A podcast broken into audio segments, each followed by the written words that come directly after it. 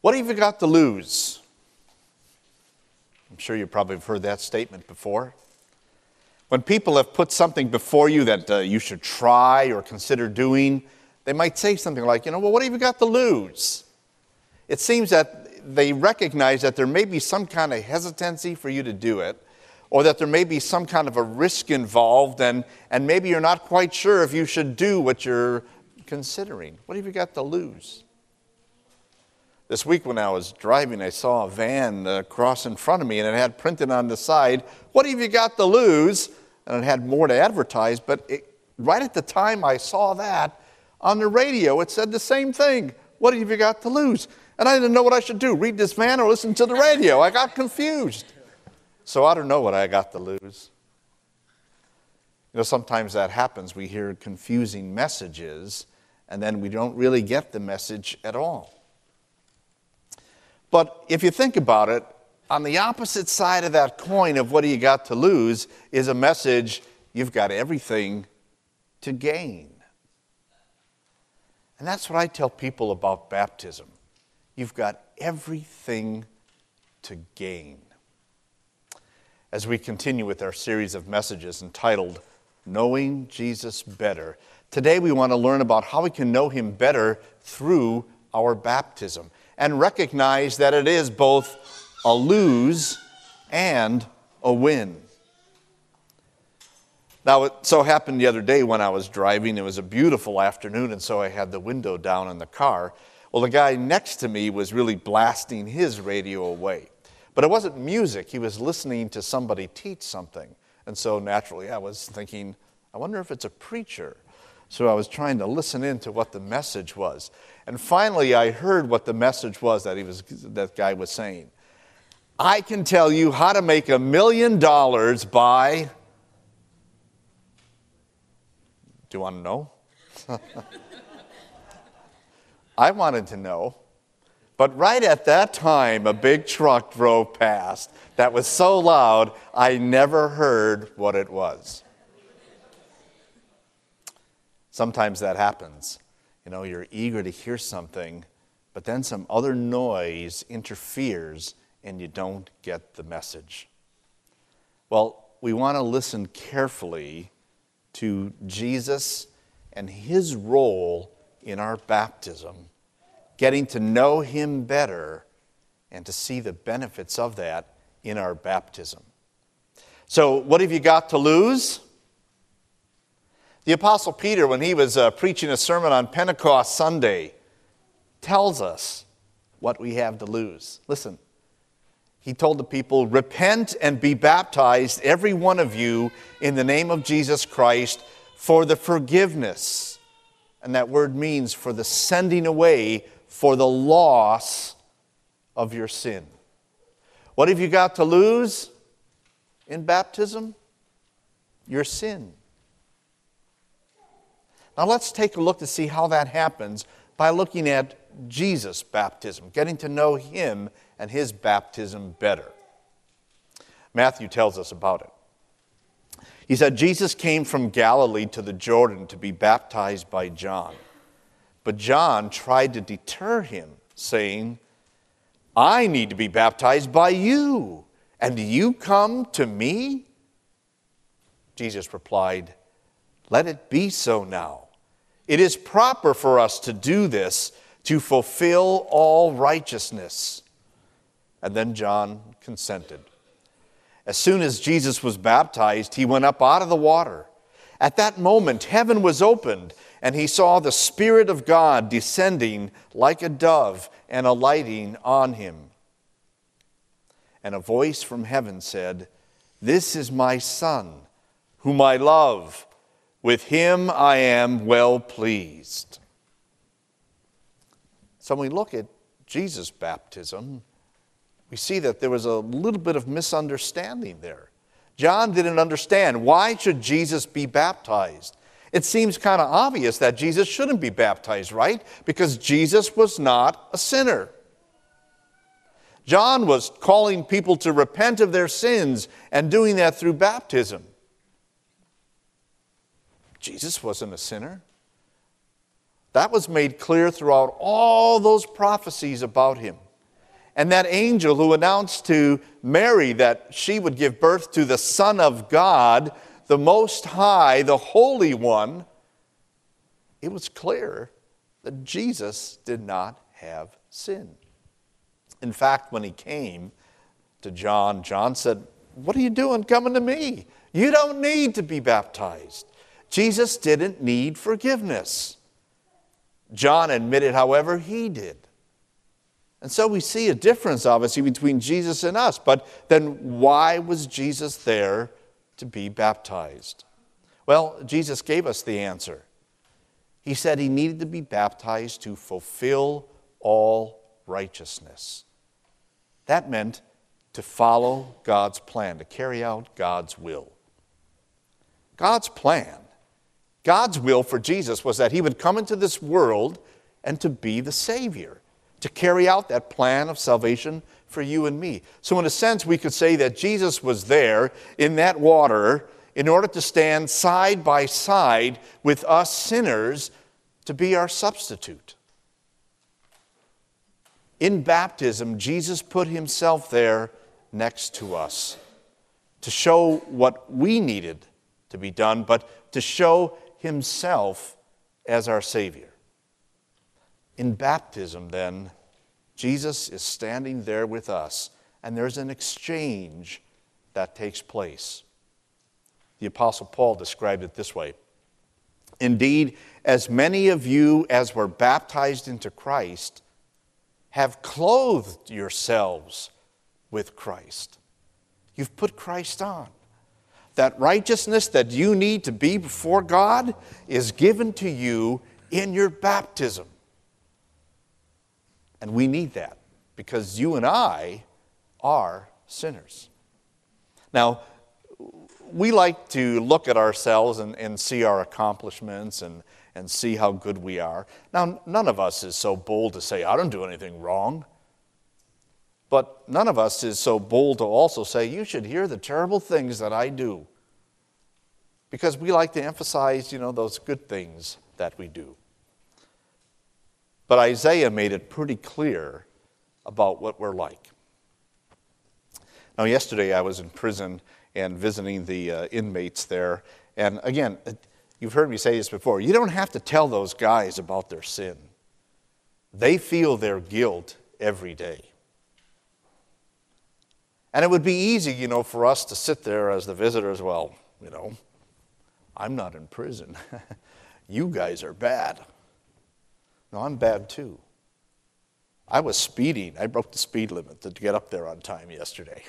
Okay? Granted, you don't have to go to prison for that. But that was also wrong. Isaiah put it this way He said, All of us have become like one who is unclean, and all our righteous acts are like filthy rags. We all shrivel up like a leaf, and like the wind, our sins sweep us away. You know, even those good things that I like to say I've done, he says, those are all filthy rags. It's just pointing out that need that we all have for forgiveness. You know, it's easy. The, the other day, I, I didn't hear that message about how to make that million dollars because there was that interference from the noise of that truck. And sometimes we get the interference of, of noise around us regarding our sin too, because we like to think of ourselves as doing pretty good. And even when we know we've done bad, we look around and we say, well, you know, everybody does it. Or we just say, well, it isn't that big of a deal. Or we say, you know what, God forgives it, so it's okay. We have a way of drowning out that message we need forgiveness. Let's not drown out the message that baptism brings us that we're cleansed from that sin because of what baptism does. The Apostle Paul, in one of his sermons, put it real clear. Now, what are you waiting for? Get up, be baptized, and wash away your sins, calling on his name. It's the power of God's word. It's His declaration that removes our sins and our faith that accepts, that trusts that declaration. So that's why God would start out His message through the prophet Isaiah like this Now come, let us settle the matter, says the Lord. Though your sins are like scarlet, they shall be as white as snow. And though they are red as crimson, they shall be like wool. You know, I don't know what the guy on the radio was trying to tell me to do to get a million dollars. Maybe he was going to tell me to buy some book or something, and that's how he would make a million dollars, getting everyone to buy it. But whatever he was, I probably was not going to believe him. I would not have done what he told me. I just don't think it would happen. Sometimes people think that way about baptism too. That just having water put on you, that can't take away your sins. But when that water is connected with God's Word, the scriptures tell us it does remove our sin. In, in our scripture reading earlier, it said that baptism is a guarantee to us. In, in the NIV Bible, it says this is a pledge of a good conscience. But that word pledge meant somebody made a payment. There was a legal action that was taken to give you a guarantee and assurance for a clean or good conscience. And that was God. And that's why Peter said it so bluntly and clearly baptism saves you.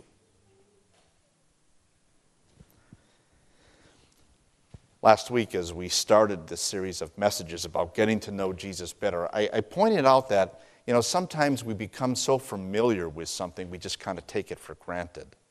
You know, you get a new car, and after a while, you're just so familiar with it, and you just take it for granted. You, you get a new computer, it can be faster and do other things, and you just take it for granted.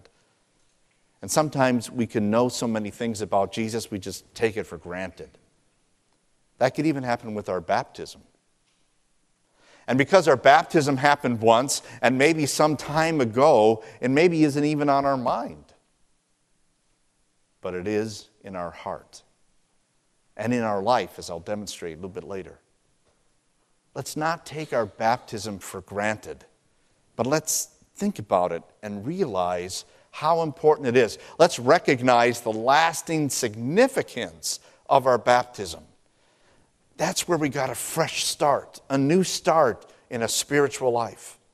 That's where God keeps strengthening us. That's where we get forgiveness of our sins. That's God's declaration to us of our independence, our freedom from sin and death. When you hear of, of, freedom and independence, you, you think of what we have in our country, right? How we're a free people.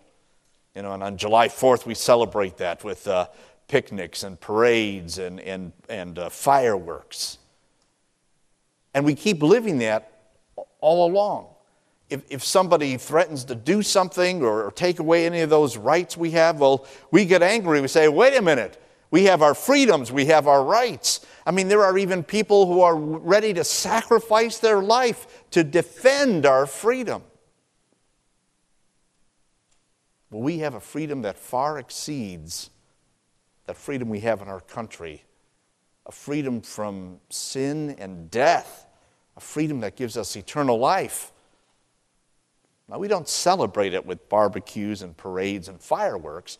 We celebrate it in a different way. We celebrate that freedom we have in our baptism as we gather together for worship expressing who we are as the people of God and praising our God for his blessings. We can celebrate our, our, our, baptism, our freedom, that we have been made children of God and can therefore boldly and confidently come before his throne of grace in prayer and ask for his blessings. That's how we celebrate our baptism, that we're children of God. What we should also do is learn to appreciate it more and learn more about it. There's a couple of uh, books I want to give reference to you in our bookstore back there that you can pick up today. Uh, both of these are, are, about baptism. And you notice how thin they are? See, you could read those real easily. Um, and then, of course, uh, Luther's Catechism, which has a great section in it that explains baptism to us. Get into your Bibles, do a Bible search on your computer for, for the word baptism or washed in the Bible and learn more about how God has given you a great and wonderful blessing in baptism. Now, I know our baptism maybe was some time ago, and maybe for a lot of us uh, it was when we were infants, and we don't remember it. You know, I don't remember my mom feeding me or changing me, but she did. and I got the benefit of it today. I'm alive and clean. I don't remember my baptism because I was like a week or maybe two weeks old, but I know it happened, and I still have the blessings of it today. Let's learn more about our baptism, learn more about Jesus through it, and see how blessed we are.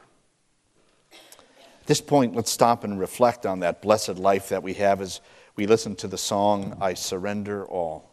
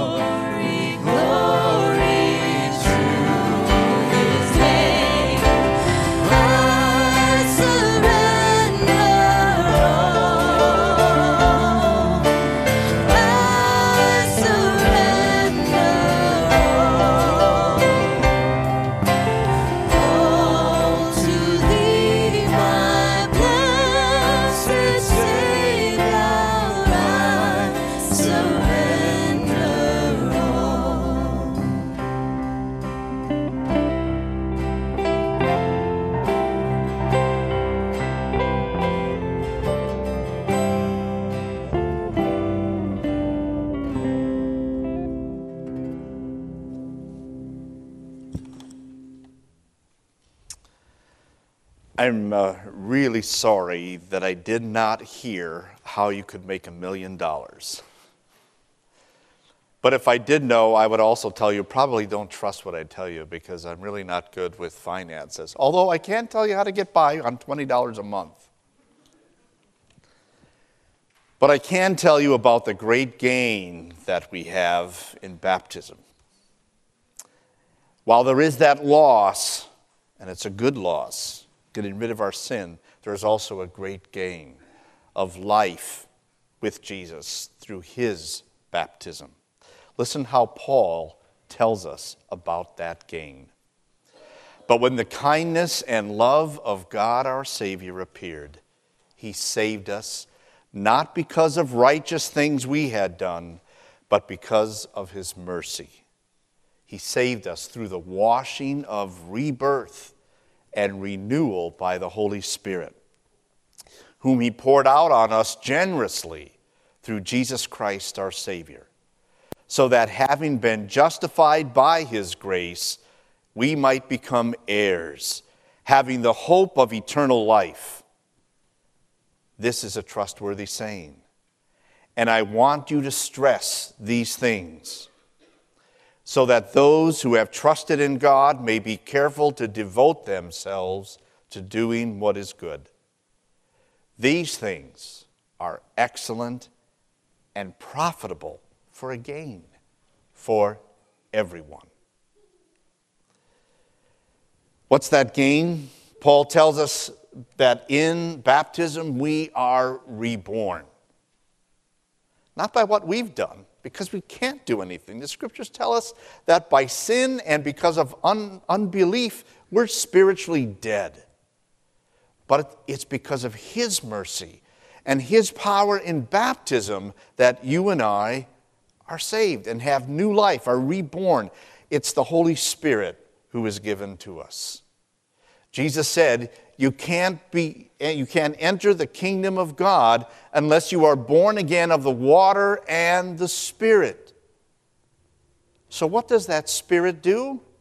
He connects us with Jesus. With Jesus' death and with Jesus' resurrection. Listen how Paul explains that in Romans 6.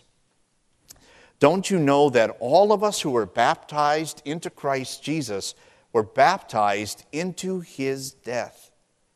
We were therefore buried with him by this baptism into his death, so that just as he was raised from the dead through the glory of the Father, we too would also walk in a new life.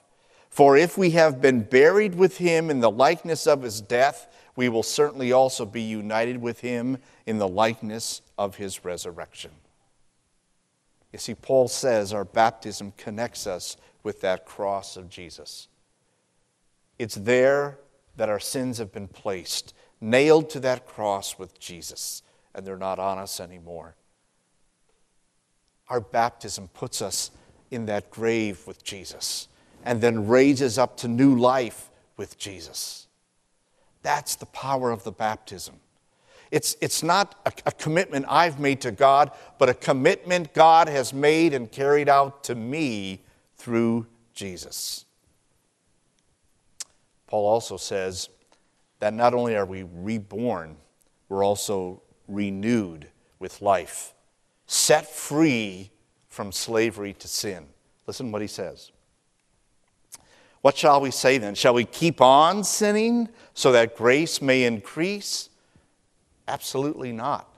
We died to sin. How can we go on living in it any longer? We know that our old self was crucified with him to make our sinful body powerless so that we would not continue to serve sin. In the same way, also consider yourselves dead to sin, but alive to God in Christ Jesus. Yesterday, in talking to one of the inmates, someone whom I've, this is the third time now I think I visited him, uh, he said, Pastor, I am so ashamed of what I've done. And this is 20 years ago. He said that I didn't consider somebody else's life valuable. And I was so proud that I took somebody else's life. I'm so ashamed and crushed by what I've done. But I could tell him that in Christ, that sin is gone, and he has a new life.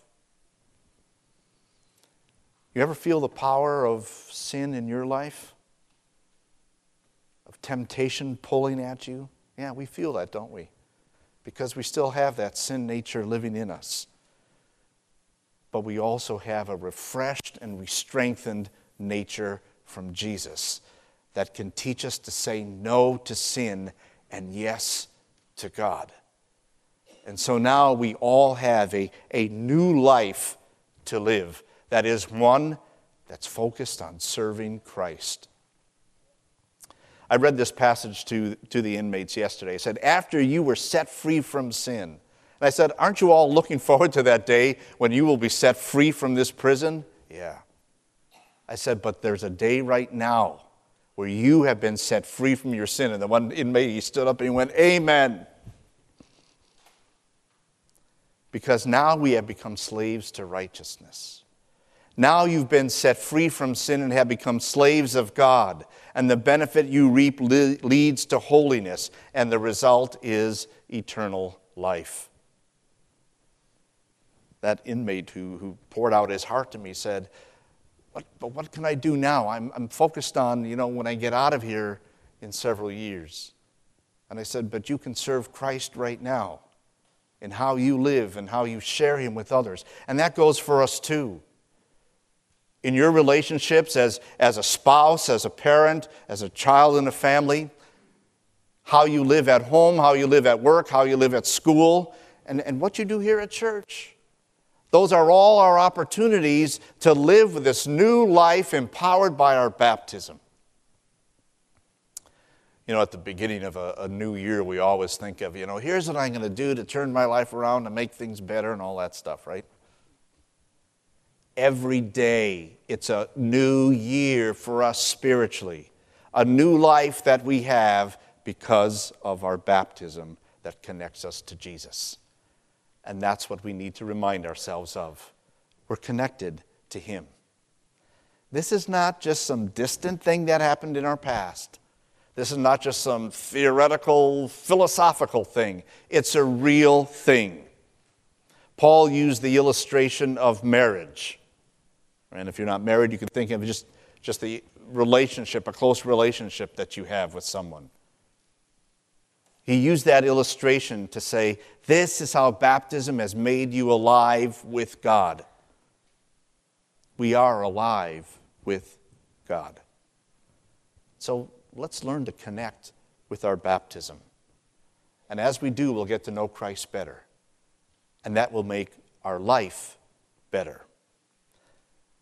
Some may say, you know, if I live better, then I'll know God better. No, don't switch those around. Don't put the cart before the horse. Get to know Christ better, and your life will be better. Get to know Him in your baptism. What have you got to lose? An old life. And what have you got to gain? A new and eternal life. Get to know Jesus better through your baptism. Amen.